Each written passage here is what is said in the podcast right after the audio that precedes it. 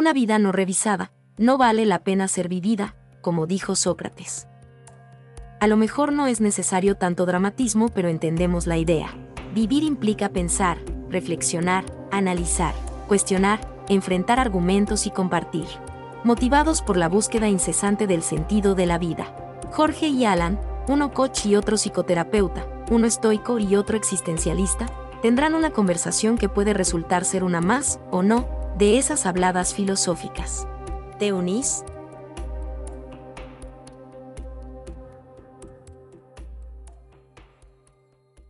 Vamos a ver qué dice Jorge.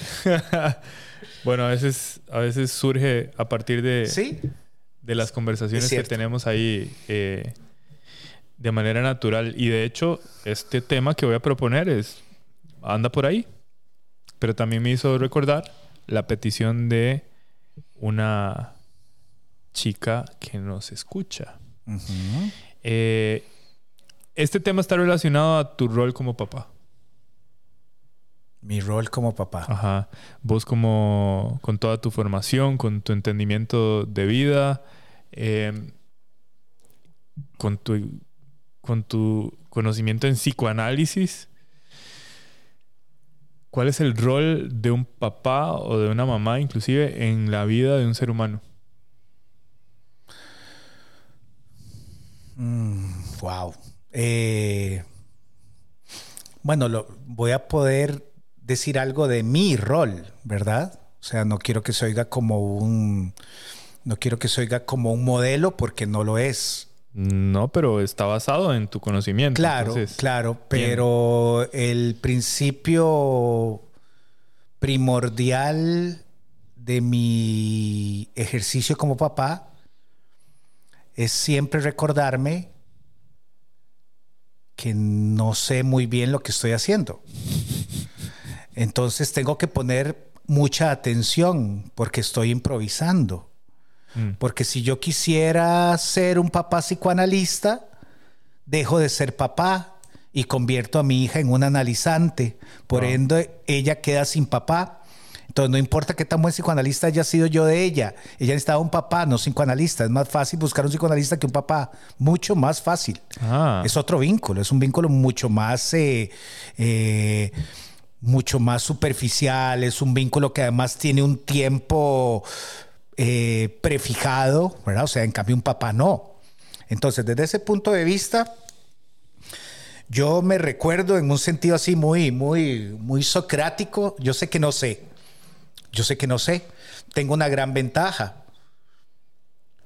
Tuve, tengo, afortunadamente, un mentor que me ha enseñado muchísimas cosas, incluso, y lo digo con todo el amor que siento por él, también me ha enseñado muchas cosas que decidí que no iba a reproducir, que es mi papá. O sea, realmente contar con un buen papá hace la diferencia, Jorge. y alguien diría, de una mamá, sin duda, pero como estamos hablando de los papás, ¿verdad? Eh, yo he querido disfrutar de ser papá o sea, yo no, no decidí ser papá como una especie de de como de viacrucis en el sentido de que, ¿verdad? Mucha gente lo siente como una obligación. No, yo no tenía que ser papá. Entonces yo recuerdo cuando mi esposa y yo nos estábamos casando, que el sacerdote en ese momento subrayó que nuestra obligación era ser papás de alguien. Y nos volvimos a ver como diciendo, supiera este tipo que nunca vamos a ser papás de nadie porque ese era nuestro plan inicial. ¿Ok? Eh, luego, luego mi esposa cambió de opinión porque yo en el fondo sí quería ser papá, pero, pero ella no. Eh, pero eso es otra historia. El punto es que al final ella decide que ella sí quiere ser mamá y yo dije, qué dicha, porque yo sí siempre quise ser papá papá de una hija. Papá de una hija. Yo no quería ser papá de un hijo, yo quería ser papá de una hija. ¿Ok? Eh, Tuviste suerte. Diríamos que hicimos cosas para, para tratar de influir en el género de nuestra, de nuestra hija. Eh, tomamos previsiones, ¿verdad? O sea. ¿Ah, sí? Eso se puede. Nunca lo sabremos, pero ahí salió hija. ¿Qué hicieron? ¿Qué hicieron? Tal, vez era pensamiento mágico, pero no, no, no, lo creo así. Eh, lo que hicimos fue recurrir a personas con un alto conocimiento que nos fueron enseñando cómo, utilizar diferentes conocimientos esotéricos para lograr que el género de ella fuera. Utilizamos biorritmo, utilizamos eh, mm, también hasta cuestiones, eh, hoy le llamaría astrológicas de algún punto. Y bueno, sucede que salió una hija. Ok, entonces. Funcionó. Mi, mi deseo inicialmente estaba cumplido. Yo quería vivir la experiencia de ser un hombre criando una, una mujer. ¿Ok? Entonces, eso ya para mí era, o sea, ese era el combo para mí. Porque además tenía el feeling de que tal vez yo criando un hombre, tal vez no lo haría muy bien. ¿En serio? Sí, porque a mí muchas cosas, eh, muchos temas masculinos no me atraen, entonces... Solo el metal. Sí, sí, sí, y, bueno, sí, sí, sí, ¿verdad? y los deportes. Hay un montón de cosas que realmente de, de, ser un hombre, al menos en el occidente, que me parecen insulsas, me parecen, o sea, trivialísimas. Entonces, bueno, el punto es que... Eh, alguna vez alguien me dijo, uy, debe ser tan fácil ser papá, vos que estudiaste lo que estudias, y le digo, es justo lo contrario. Es justo lo contrario, más bien le ha puesto un alto nivel de complejidad. ¿Por qué? Porque los papás no saben cuando están dañando.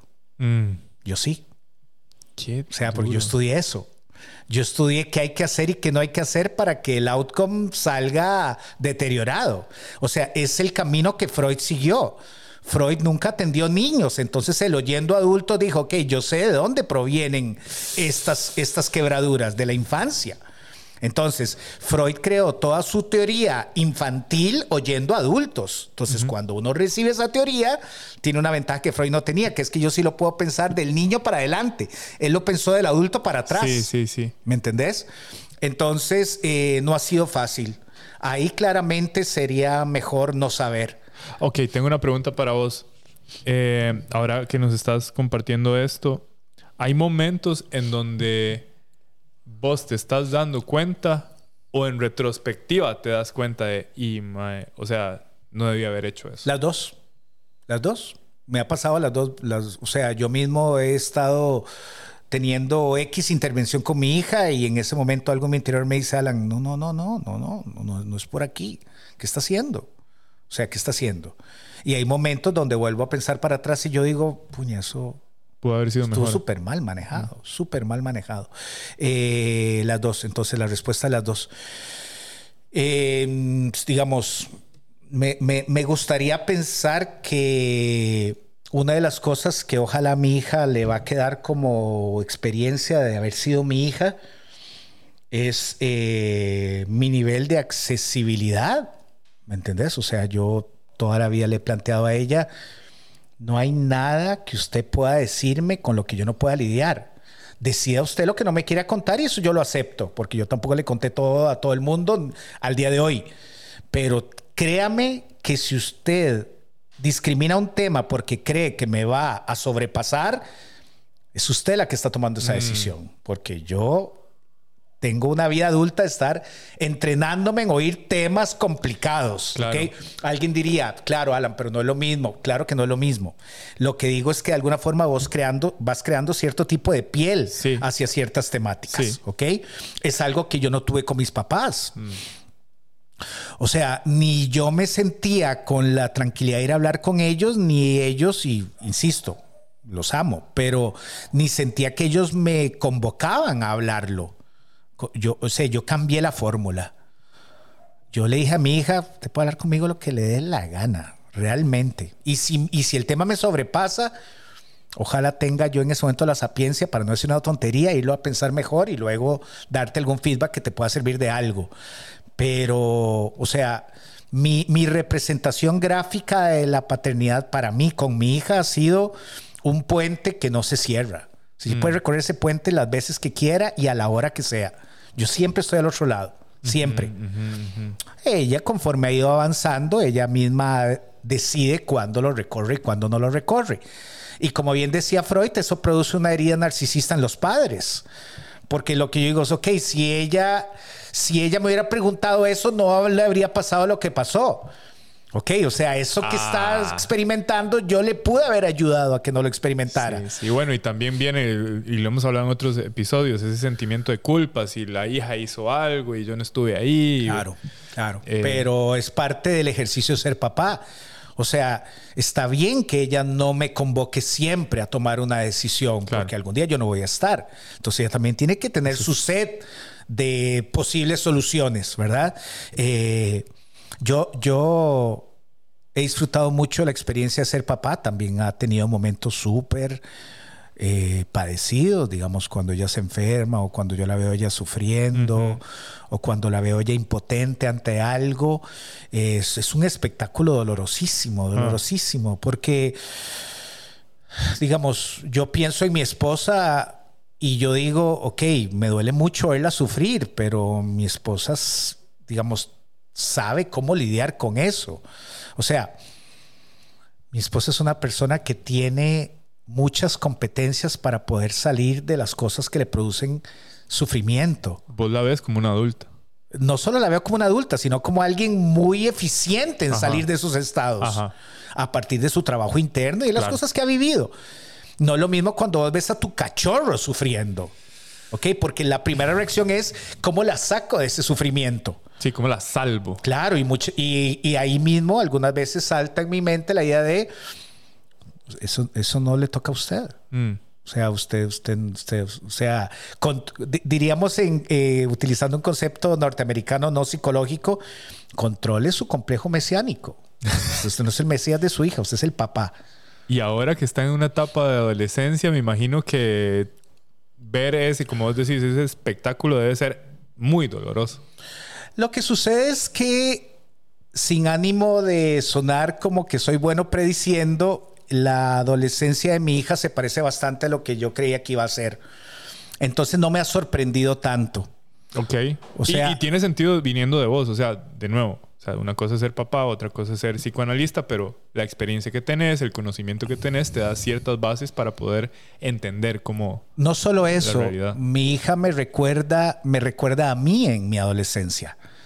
O sea, ella se parece bastante a mí en ese momento. Mm. Entonces, de alguna forma puedo mapear un poquito lo que está sucediendo ahí, ¿verdad? Por ejemplo, para mi esposa no ha sido igual de fácil el ejercicio, porque mi esposa no fue ese tipo de adolescente. Entonces es muy ajeno a ella, como mi hija anda por el mundo, porque mi esposa no lo recorrió así, ¿verdad? Eh, yo, yo veo a mi hija, digamos, enfrentándose a ciertas cosas y yo digo, been there, done that. Mm. Yo sé, yo sé. De hecho, yo tengo una foto de ella, yo la tengo en mi celular. una foto de ella la primera vez que ella me pidió que no la acompañara hasta el cole. Donde ella me dijo, ya papá, déjeme aquí. Yo puedo seguir, ¿verdad? Entonces, donde ella cruza la calle y ella va caminando, yo le tomo una foto. Y yo voy a esa foto cada cierto tiempo. Yo digo, wow, o sea, ya llegamos, ya llegamos hasta ahí. Es un hito. Claro, ya llegamos hasta ahí, ya, ya, se fue solita. Eh, a mí, a mí la, interacción con ella en la adolescencia me atrevería a decir que me ha sido mucho más fácil que en la infancia de ella. Oh. Porque realmente lidiar con una chiquita es, es, algo que yo nunca viví, digamos. O sea, ¿verdad? Yo no. Sí, sí, no, no tenía chiquitas a mi alrededor para entender esa psicología. Además, yo no recuerdo muy bien mi infancia, recuerdo muy pocas cosas. Mi adolescencia la recuerdo muy bien. Y entonces donde yo veo a ella como enfrentando esas cosas, yo digo, sí, sí, sí, yo sé. Yo, yo sé, es, o sea, tal vez no sé lo que te está pasando, pero suena parecido a algo que yo pasé. Entonces, digamos, he logrado crear con ella un vínculo, digamos, cuando digo ligero, no lo digo light en el sentido superficial, sino que Nunca he querido ser como ese papá todopoderoso, dictatorial, omnipresente, porque además yo no tuve ese papá.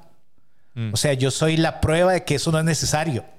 Entonces yo no quise reproducir eso, ¿me entiendes? Entonces, realmente yo, yo lo que le digo a mi hija, yo estoy on call siempre, ma. Yo estoy on call.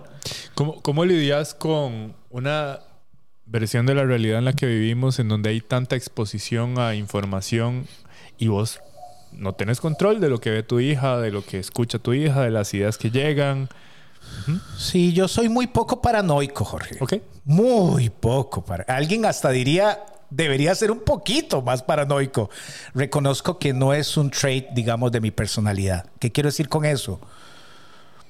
Yo estoy bastante satisfecho de que hemos podido crear en ella un marco de discernimiento bastante eficiente de, digamos, de lo que debe y no debe ser importante para ella. Ok, eso es importante, eso lo, lo acabas de revelar. Esa es la razón por la cual no sos paranoico. Confías en que le diste los marcos suficientes para tomar decisiones. ¿Cómo hiciste? Entre otras cosas, no escandalizándome demasiado. O sea, yo creo que algunas veces los papás realmente adoptan roles para mi gusto, demasiado dramáticos respecto ¿Ah, a.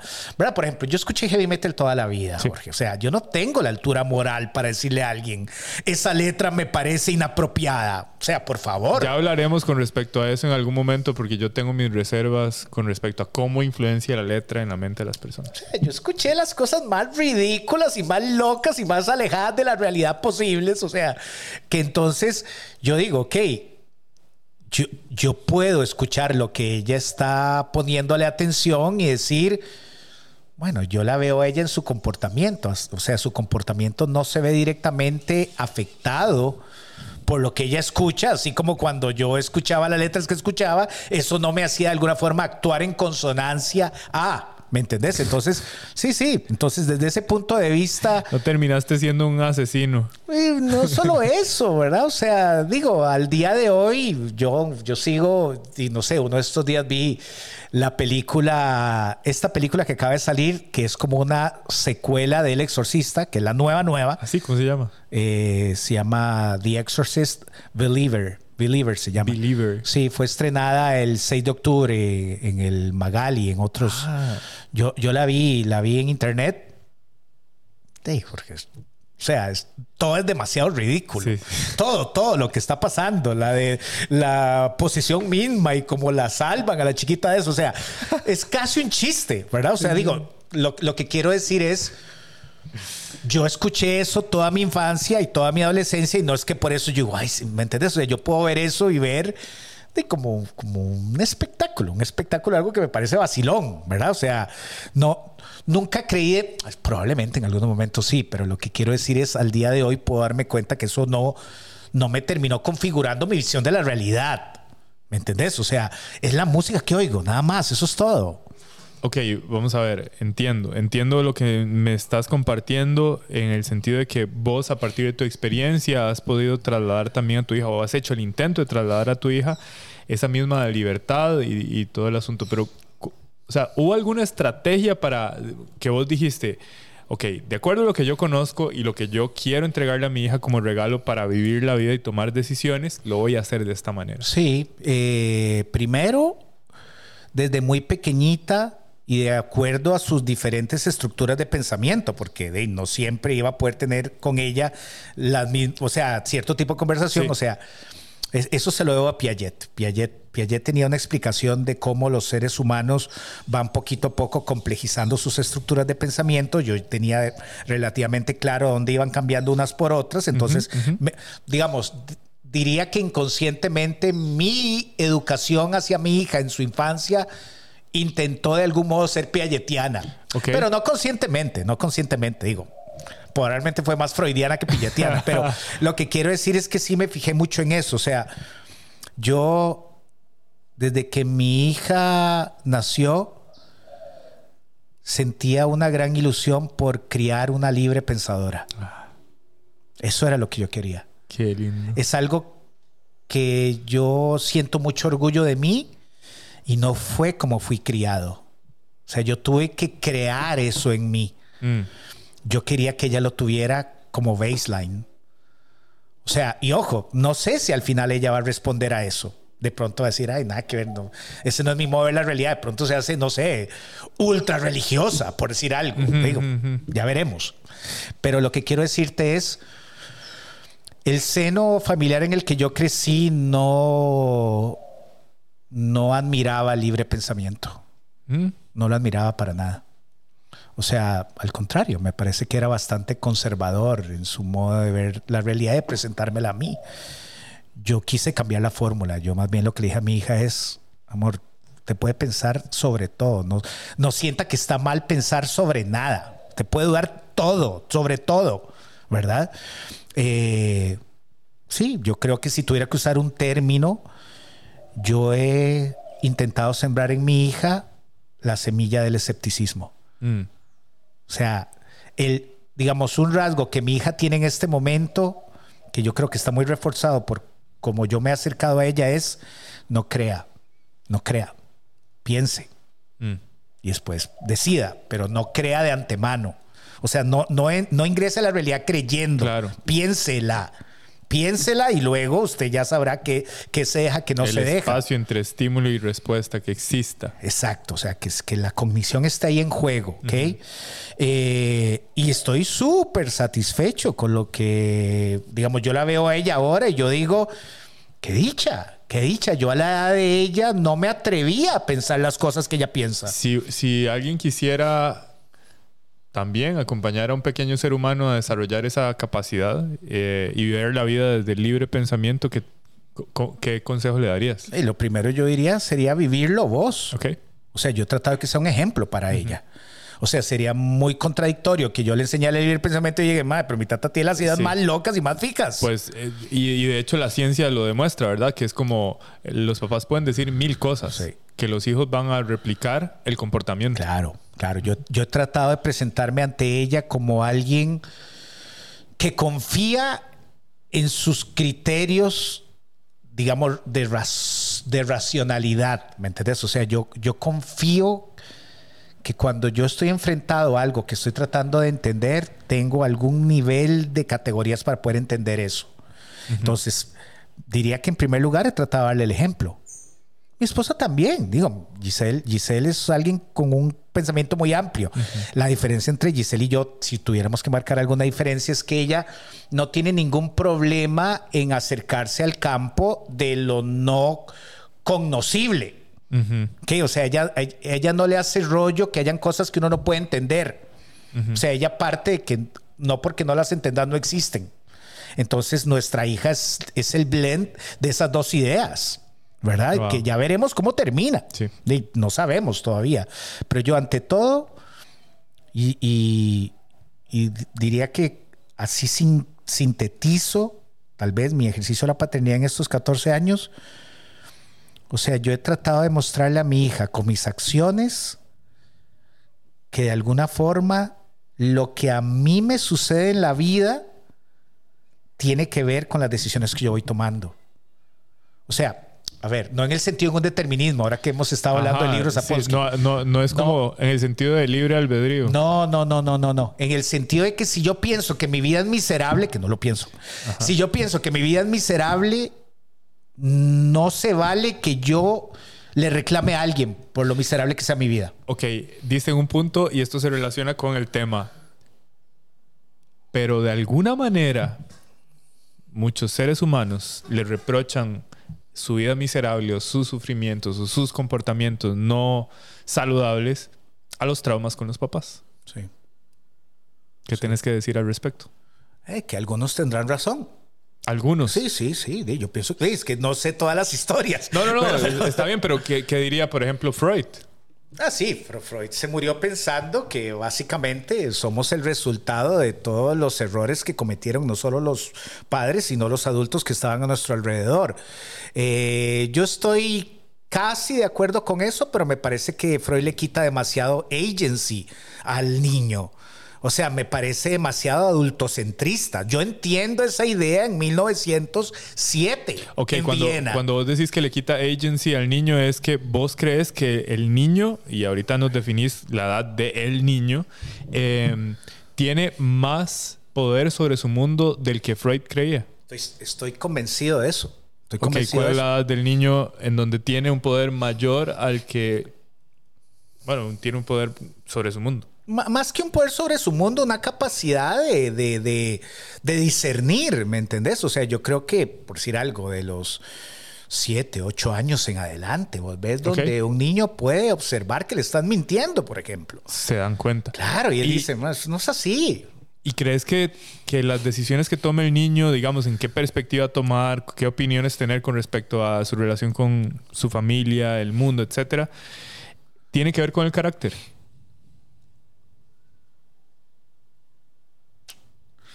Definir carácter.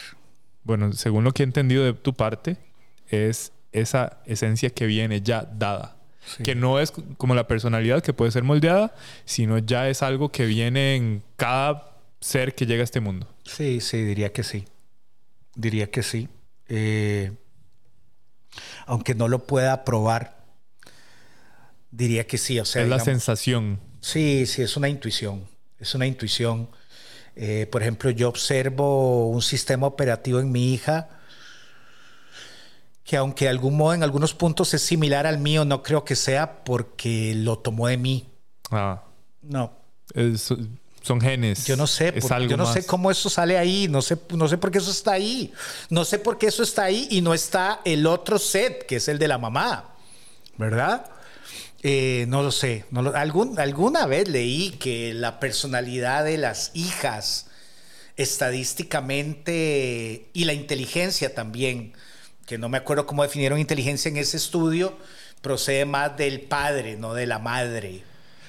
En las hijas. En las hijas. Y por el otro lado es... No, no, no, no, hacían referencia a qué sucedía con los hijos. Y lo leí porque, digo, eran padres e hijas. Sí, sí, sí, Digamos, me convenía leer ese artículo. Eh, Sesgo de confirmación. sí, yo, yo, yo, yo sé que todos los papás piensan que sus hijos son inteligentes. Eh, mi hija tiene, por ejemplo, una inteligencia que yo no tenía a su edad y que creo que no tengo hasta este momento. Mi hija tiene como una malicia. Mm. Es lo que los ingleses llaman como, como wit. Wit. Sí. ¿Cómo se escribe? Being witty. W-I-T-T-Y. Ah. O sea, es como la capacidad de ver entre líneas, como... Suspicacia, ¿no? Sí, puede ser suspicacia, me gusta mucho esa palabra. Eh, entonces me devuelvo. Eh, sí, yo creo que nosotros, yo creo que nosotros poseemos un carácter. Ese carácter no necesariamente se va a desarrollar porque también creo que hay cuestiones ambientales que van a jugar, ¿verdad? Porque yo, por ejemplo, en este momento podría pensar si yo crecí en un ambiente tan conservador. Bueno, desde mi óptica me considero alguien no demasiado conservador. Alguien podría decir comparado con quién, pero digamos, desde, de acuerdo a mis criterios, yo no me acomodaría yo mismo en el lado del conservadurismo. Pero alguien podría decir, bueno, es que tal vez vos dejaste ser conservador por reacción a tu familia. Sí, bueno, ese y, ese es un argumento en contra del libre albedrío, que es como, si no estás siendo como te educaron, igual estás siendo influenciado por cómo te educaron. Sí, sí, sí, yo en eso estoy convencidísimo, o sea, convencidísimo de que, de que si, digamos, yo observo en mis padres que ellos lo que no querían de mí, no estoy hablando necesariamente en mi caso, era ser músico, y yo termino siendo un músico, decidí a partir de ellos. Exacto. O sea, ellos sin querer terminaron decidiendo, nada más que salió en negativo. ¿Me entendés? Pero bueno, no, no, no es mi caso, digamos. Yo no, yo no recuerdo a mis papás sancionando eh, libre pensamiento. No. Nada más no lo promovían.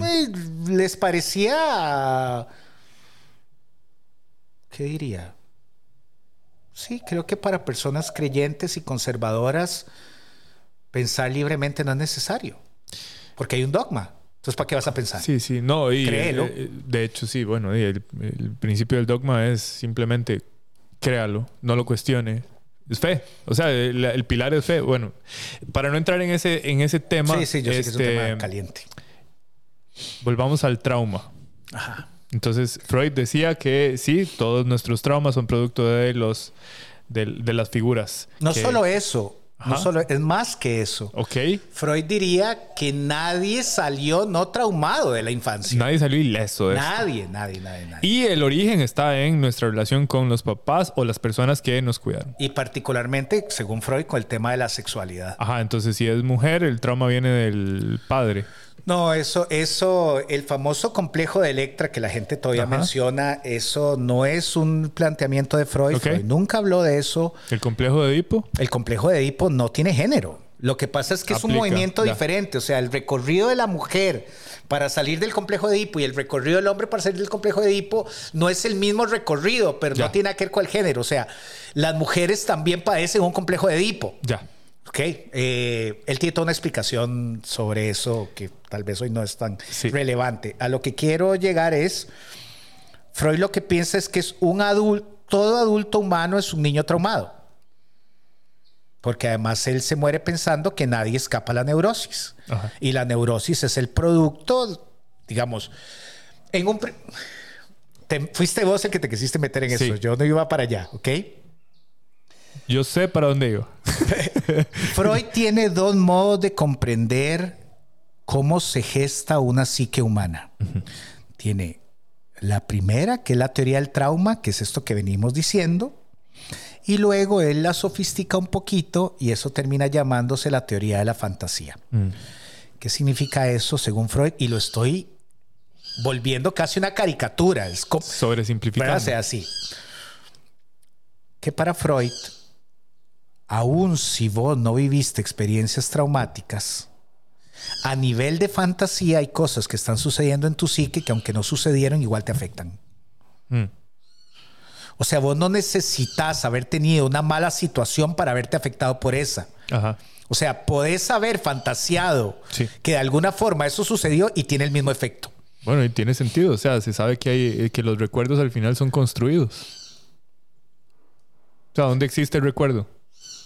O sea, hay estímulos. Los hechos estimulan nuestra mente, pero al final lo que queda en nuestra mente es la construcción. Sí. Sí, sí, sí, es totalmente así. Entonces, él lo que diría es, aun si tus padres se esmeraron en crear este espacio hiper, pero así como casi uno diría eh, aséptico, ¿verdad? O sea, cuidado de todo nivel. La burbuja. Exacto. Aún si te hubieran metido en una burbuja, igual en tu inconsciente, en tu psique, vos andas fantasías que te neurotizan. Esto que estás diciendo me parece muy valioso. Y me parece muy valioso uno, para que las personas adultas eh, no se crean demasiado la historia que se están contando. Y bueno, para eso hay personas como vos que les pueden acompañar a liberarse de esa neurosis. Eh, y dos, para que las personas que están en esa posición en donde tienen la relación con un pequeño ser humano que les hace ser papá o mamá, también le, quiten algo de, de peso, ¿verdad? O sea, por más que te esforces, no hay un manual. Los seres humanos somos complejos, por lo tanto no hay fórmulas perfectas. Algo va a pasar en la mente de esa persona. Claro. Que va a provocar una perspectiva que te va a vincular con algo no tan positivo, digamos así. En efecto. Hay, eh, en la historia, la historia del psicoanálisis es muy cortita, Jorge. Muy cortita. Y si Pone que si Freud publica la interpretación de los sueños en 1899, quiere decir que si quisiéramos marcar ahí el nacimiento del psicoanálisis, el psicoanálisis tiene la ridícula cantidad de 124 años. Eso no es nada en la historia del pensamiento humano, nada, nada, ¿ok? El cristianismo tiene 2000 y restico. ¿Ok? Y el psicoanálisis se deja criticar el cristianismo cuando tiene 124 años, pero bueno, más allá de eso. Eh, en la historia del pensamiento psicoanalítico posterior a la muerte de Freud, por cuestiones muy, eh, casi uno diría, sociológicas, se va como se empieza a disgregar, o sea, el movimiento, cuando uno habla del movimiento psicoanalítico se oye como si hubiera un movimiento psicoanalítico y eso no funcionó así. O sea, en la Segunda Guerra Mundial muchos psicoanalistas huyen por el, por el nazismo. Entonces, unos se van a Estados Unidos, otros se van a otros lados. Y en Inglaterra, particularmente en Inglaterra, que algunos autores aseguran que es donde se gesta el nacimiento del psicoanálisis con niños, porque mucha gente no lo sabe, pero hay colegas que trabajan psicoanalíticamente con chiquitos. O sea, hay un psicoanálisis con niños. Porque alguien diría, es que psicoanálisis es ir a hablar, claro, pero es que hay modo de decir cosas sin tener estructuras de comunicación demasiado complejas. Por ejemplo, a través del juego. Si vos vas al consultorio de un colega que trabaja con niños, lo que vas a encontrar son cientos de juegos y de animalitos y figuritas donde los niños te van contando su historia a partir de cómo juegan. Pero bueno, el nacimiento del psicoanálisis con niños hay dos versiones. Una dice que nació con la hija de Freud, con Ana. Es como la versión oficial. Y hay otros que aseguran que en realidad, para ser honestos con la historia, deberíamos darle más bien a una psicoanalista inglesa el ser la que creó el psicoanálisis con niños, que ella se llamó Melanie Klein. Melanie Klein tenía una teoría súper interesante de cómo funcionaba la mente humana y de cómo se iba gestando y todo, muy interesante. Eh, a nosotros nos tocó estudiarlo un poquito, no, no demasiado, pero bueno, el punto al que quiero llegar es que una de las personas que se analizó con Melanie Klein se convirtió a la postre en el que me atrevería a decir que es el psicoanalista infantil más famoso de la historia del psicoanálisis, Donald Winnicott. Donald Winnicott, además, antes de formarse como psicoanalista, él era médico y particularmente pediatra. Entonces él era un pediatra psicoanalítico, o un eso no sé si está bien dicho, pero era un pediatra y psicoanalista, pero un pediatra y psicoanalítico sería rarísimo. Era las dos cosas, o sea, no era una u otra, era las dos. Y hay una frase de, eh, de Winnicott que a mí me ha servido como un mantra que yo me repito yo mismo lo que Donald Winnicott plantea en algún momento. De hecho, Donald Winnicott tenía un programa de radio, algo bastante parecido a lo que nosotros hacemos cuando, de cuando la radio era como, como ese espacio. Y Winnicott en algún momento, porque Winnicott atendía mamás. Cuando digo atendía, quiero decir que él tenía un programa donde las mamás llamaban y él decía cosas. Oh, no, era que las atendía radiofónicamente. Les daba tips ahí en vivo. Les daba tips, sí, en Inglaterra. Además, era un tipo muy adinerado. Eh, Donald Winnicott en algún momento dice, la buena madre es la que decepciona. ¿Ok? Porque la madre perfecta, digo, esa es la frase de él, yo la voy a sumar, le voy a sumar un poquito. ¿Ok? Porque la madre o el padre perfecto dañan irreparablemente la psique de sus hijos. De alguna manera me imagino que crean expectativas que son... No solo eso, no les permiten crecer. Si yo le resuelvo a mi hija todas sus desavenencias y todos sus problemas y todas sus preguntas cuando madura. Cuando gana resiliencia. ¿Me entendés? O sea, cuando entiende el valor del sufrimiento, cuando entiende que hay cosas que uno hace que hacen que sufran otras personas, para que ella también entienda que hay un otro. O sea, que las cosas que ella hace o no hace también generan sufrimiento en el otro. Si yo allá la estoy, dicho en tico, atajando de todo, ella nunca va a entender porque no... A, a mí la historia del Buda me parece psicológicamente muy interesante. O sea, creo que es una metáfora muy interesante. Ve el esfuerzo que los papás hicieron para que él no entendiera el decaimiento humano. Hasta que lo descubre. Para las personas que no tienen este contexto, era un príncipe. Era un príncipe. Que, que decide que está harto de esa realidad y abandona a su familia. Pero más que eso, Jorge, yo sé que vos conocés la historia muy bien. Los papás se esmeran según la historia, yo no estoy diciendo que eso sucedió históricamente y con todo respeto. Podemos verla como una fábula. Para mí es una fábula. Para mí es una, es una, es una, eh, o sea, es una historia con moraleja. ¿Cómo, cómo es que le llamaban eh, los cristianos este, a esto? Una parábola. Parábola. Eh, los, los reyes, los papás de Gautama, del que terminará siendo el Buda, se aseguraban de que cuando algún criado empezaba a envejecer, el chiquito lo dejara de ver. ¿Para qué? Para que no mm. observara que uno envejece. Entonces lo cambiaban por alguien. Esa es la historia. Yo no digo que eso pasó, ¿ok? Pero lo que me parece interesante es este esmero de los papás de decir, por favor, que él no entienda que uno se envejece y muere, porque así él va a entender que nosotros envejeceremos y moriremos y, va, a entender que él envejece y muere él. Entonces, he ahí un padre y una madre perfecta según Winnicott. Hasta que Buda sale y dice, ¿qué está haciendo esa persona ahí en la calle? Y alguien le dice, es un viejo. ¿Cómo un viejo? Que ese es un viejo y alguien que envejece. Él nunca lo había, nunca había visto uno ve un cuerpo tirado y le pregunta a su criado, ¿y eso? Eso es un muerto, como un muerto. La gente se muere. Sí, sí, véalo ahí. O sea, los papás se habían encargado de que él no entendiera eso. ¿Ok? Entonces, ¿qué diría Winnicott? Los papás de Gautama lo están haciendo mal, porque son padres perfectos. Se tiene que entender que uno envejece, tiene que entender que uno se enferma, tienen que entender que uno muchas veces hace las cosas no con la mejor intención, que uno falla que uno también tiene como doble pensamiento sobre las cosas, ¿verdad? Entonces, la frase de Winnicott para mí ha sido muy aleccionadora en mi proceso de ser papá de mi hija, porque yo nunca he tratado de ser un padre perfecto, porque creo que es hiper corrosivo, hiper perjudicial, o sea, luego, luego, sí, luego, posteriormente, va a aparecer otro psicoanalista que yo he mencionado varias veces, que es Jack Lacan, Y Jacques Lacan va, va a presentar esta imagen, es una imagen súper fuerte, donde, él asegura que el deseo materno, pero ya ahora que estamos hablando de papás, el, Lacan decía, el deseo materno es como la boca abierta de un lagarto. Cuando el niño nace, lo colocan en las fauces de ese animal. Si ese niño no logra salir de ahí, queda atrapado por siempre. Uh. Bueno, ese lagarto para mí es el padre y la madre perfectos. Son los que logran hacer del niño un niño eterno. Eso que, eso que Jung llamaba el... Sí, bueno, eh, eh, él, lo dice en latín, es como...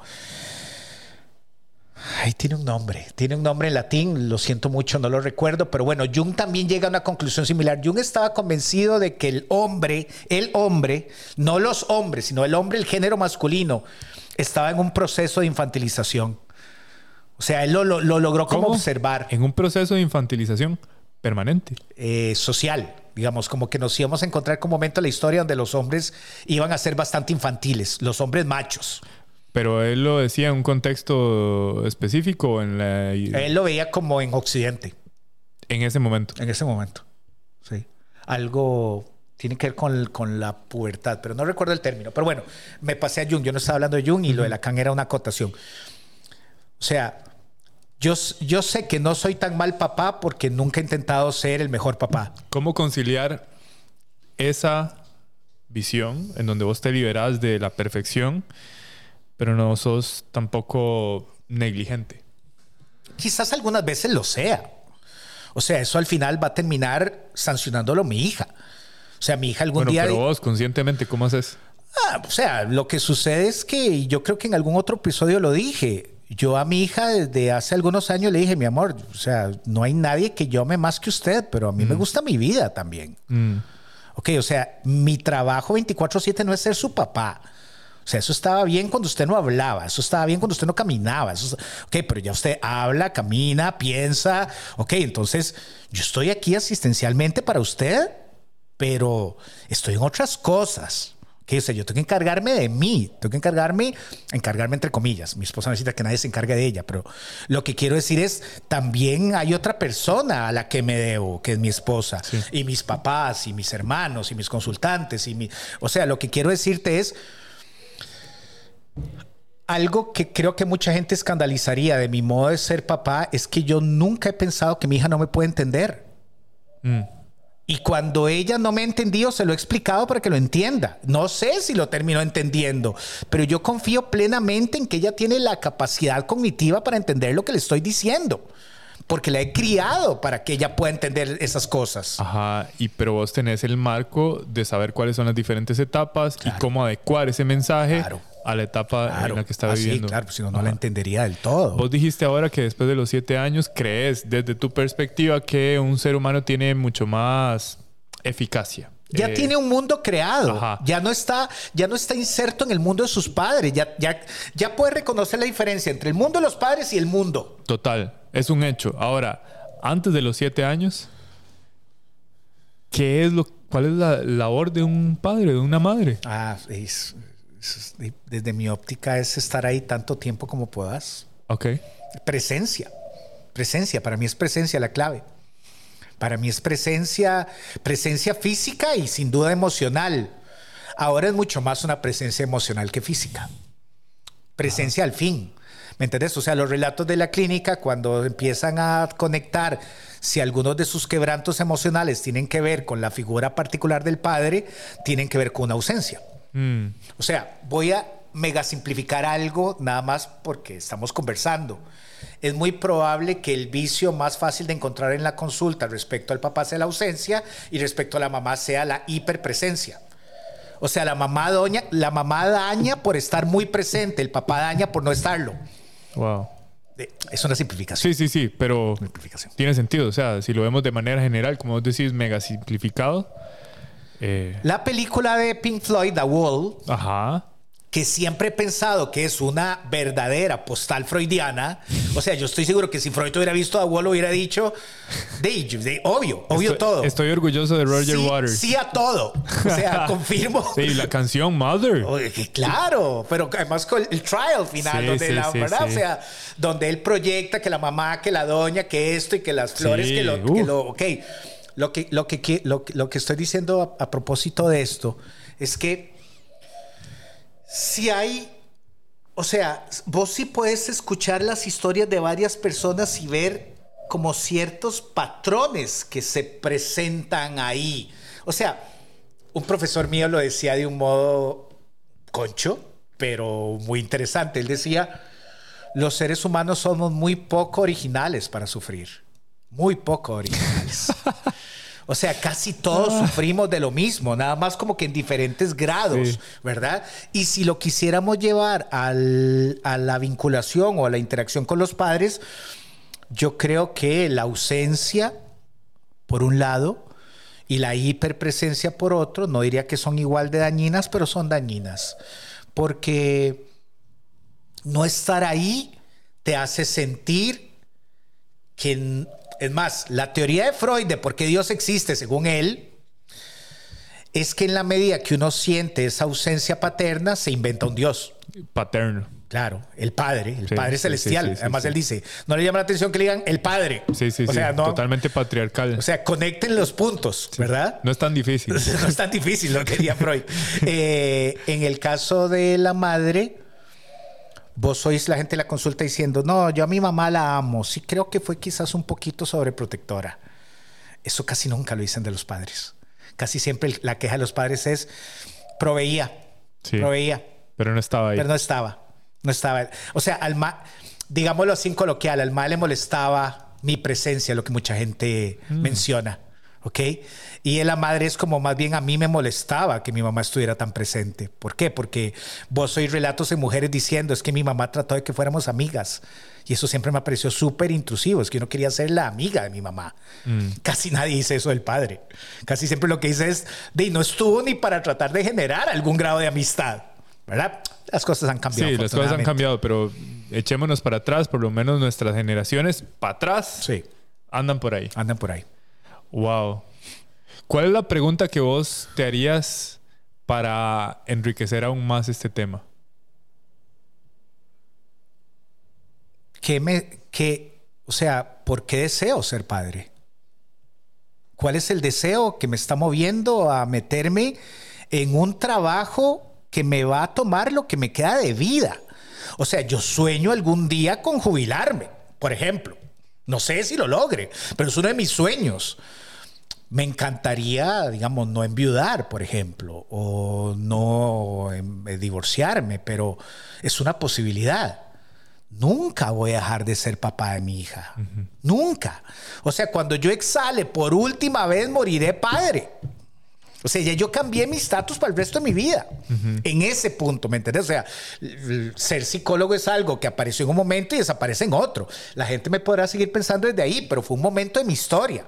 En cambio, cuando mi hija apareció en esta realidad, de ahí en adelante quedó como una marca en mí, ok, sos el papá de esa mujer que está ahí. Entonces, pienso varias cosas. Pienso que hay gente que desea ser papá porque creen que es un buen modo de resolver sus propios rollos con sus padres. Entonces lo que dicen es, como me fue tan mal, lo voy a resolver. Pésimo modo de entrarle al tema, pésimo, o sea, pero fatal. Eh, lo dije en algún otro episodio.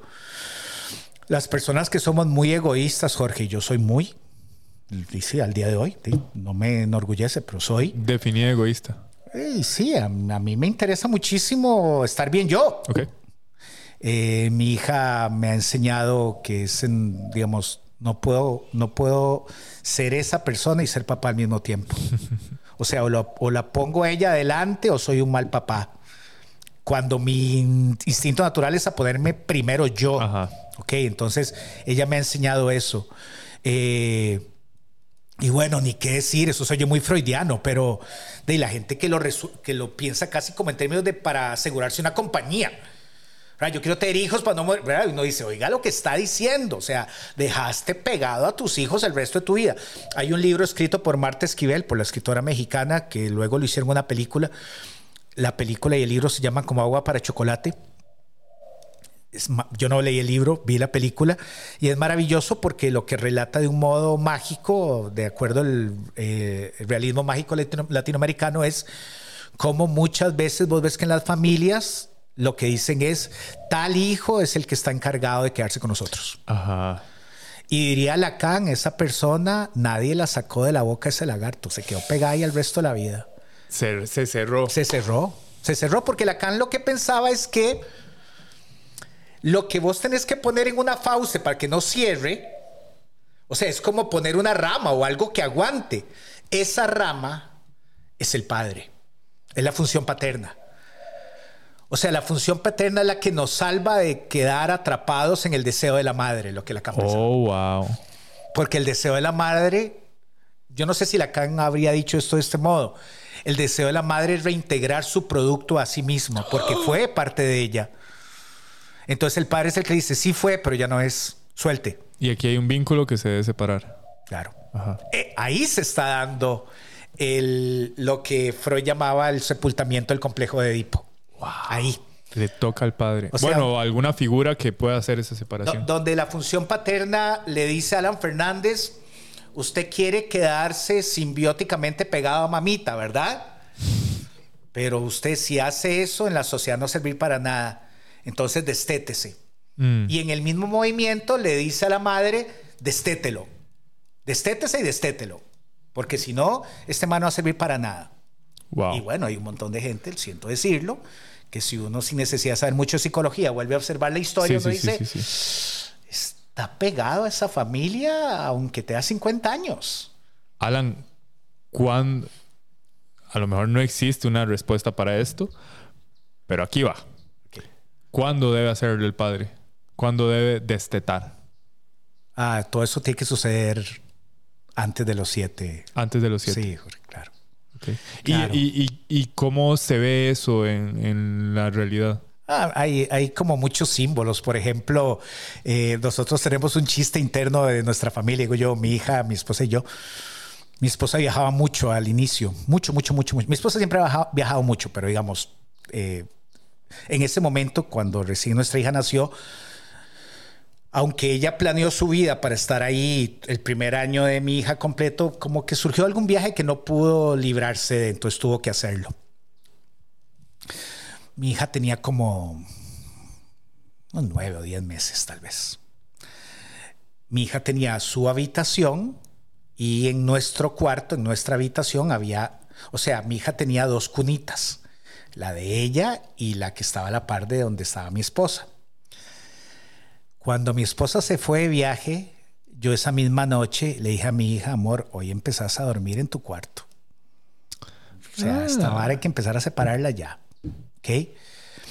Cuando vuelve mi esposa de viaje, ella llega una noche, mi hija está dormida en el cuarto de ella y me dice, ¿cómo lograste que esté ahí? Digo, bueno, es que todas estas noches ha dormido ahí. Hmm. Y las 400 veces que se levantó, fui ¿ok? Pero ella tenía que acostumbrarse a eso. Ojo, ya luego el proceso se revirtió porque ya luego otra vez de mi esposa la ponía ahí y todo, pero lo que te digo son, son estos pequeños como simbolismos de decirle, ¿verdad? Yo lo oigo en los papás, es que él no quiere pasarse al cuarto, nadie quiere. O sea, si es por querer, nadie quiere. Es que esto no es lo que él quiere, es lo que usted tiene que hacer. O sea, por eso la función paterna yo recuerdo alguna profesora que decía, hay funciones maternas y función paterna. Y alguien diría, ay, qué injusto. O sea, es plural para las mujeres. No, es que la función paterna es una mega función. Es la que te va a ayudar a volverte un individuo. Es la que te separa de mamá. Y ese separar de mamá es mandarlo al cuarto y que dice esta película lindísima de de Monster Inc. Ajá. ¿Te acordás? Que, salían unos. Ok, todos los chiquitos ven fantasmas, demonios. ok, es decirle, sí, mi amor, pero nada, eso es real. Y si para que usted no se asuste que hay fantasmas, yo me quedo con usted hoy. Tranquilo, no le va a pasar nada. ¿Por qué? Porque si el Si él pudiera, yo lo he oído. Yo he oído personas de que durmieron con sus papás hasta las 13. Y uno dice, no, ah, algo no está bien ahí. No puede pasar. Algo no. Entonces, yo creo que el simbolismo principal, o sea, fue el que yo me apropié, sí. fue decir, ok, esta madre tiene un cuarto. Sí. Esta madre tiene un cuarto y le hemos puesto todo el amor para que sea un cuarto bonito. Usted va ahí, ese es su cuarto. Sí. Su cuarto. O sea, usted no es parte de nuestra habitación. Usted se va a quedar. Usted es una invitada a nuestra habitación. Pero usted no vive aquí. Usted vive ahí. Y digo, fue extenuante.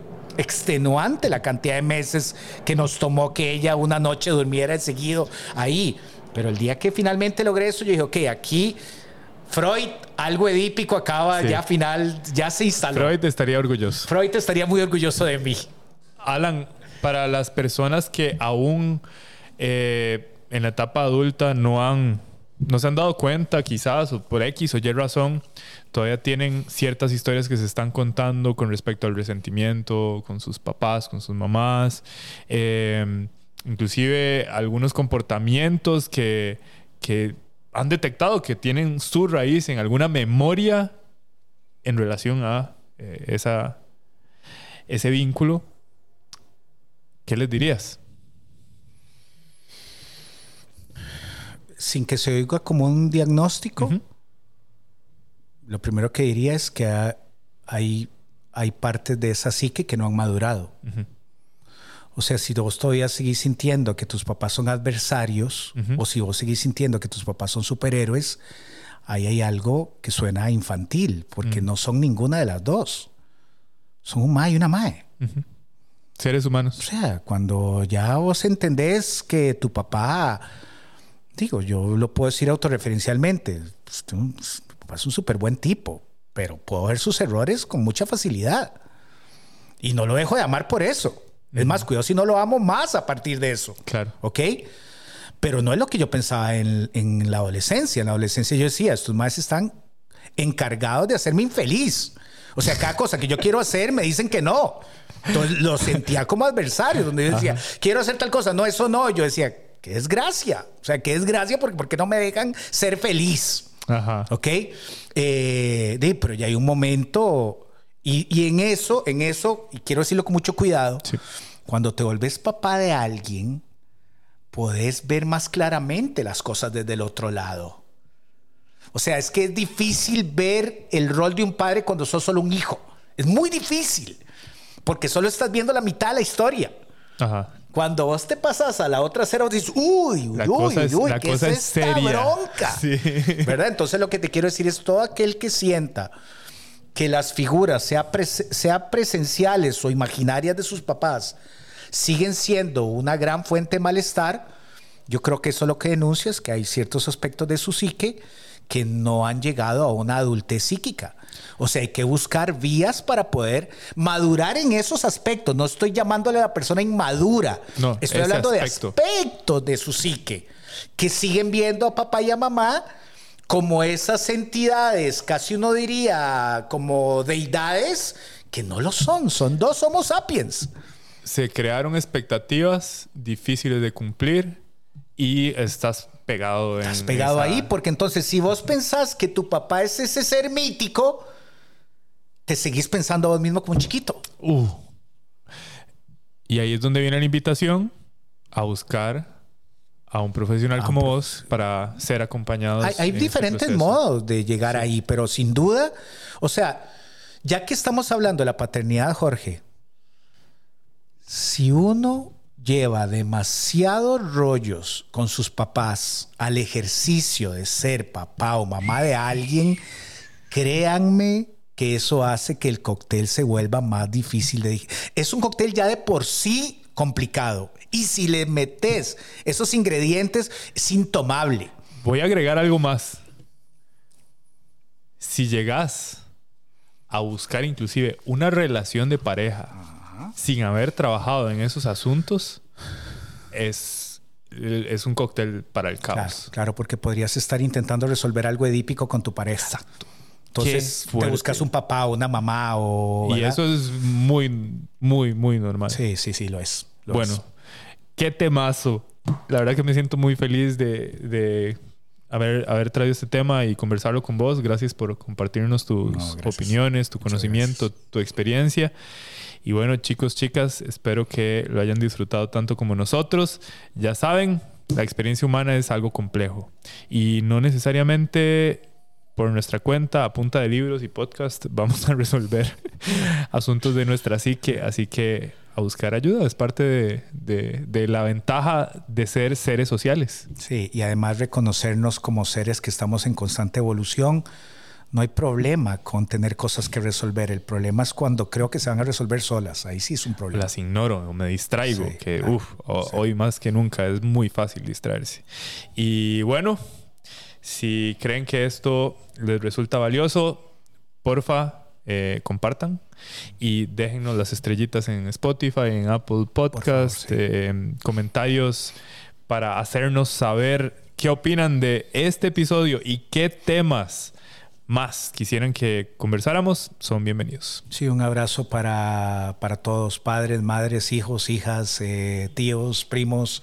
es difícil, digo, vivir es un ejercicio complicado y lo que deberíamos tratar de hacer es de buscar forma para que no sea tan padecido. Chao. Un abrazo. Wow, ¿qué tal estuvo eso? ¿Qué te pareció? Recordá que el conocimiento solo es útil si se comparte. Llevamos años recibiendo ideas gigantes, de mentes grandiosas. Hoy, Alan y Jorge intentaron transmitir un poquito de eso y esperamos que sobre todo te haya encendido la chispa por la búsqueda de la sabiduría. Aquí continuaremos resolviendo este y muchos temas más. Hasta la próxima.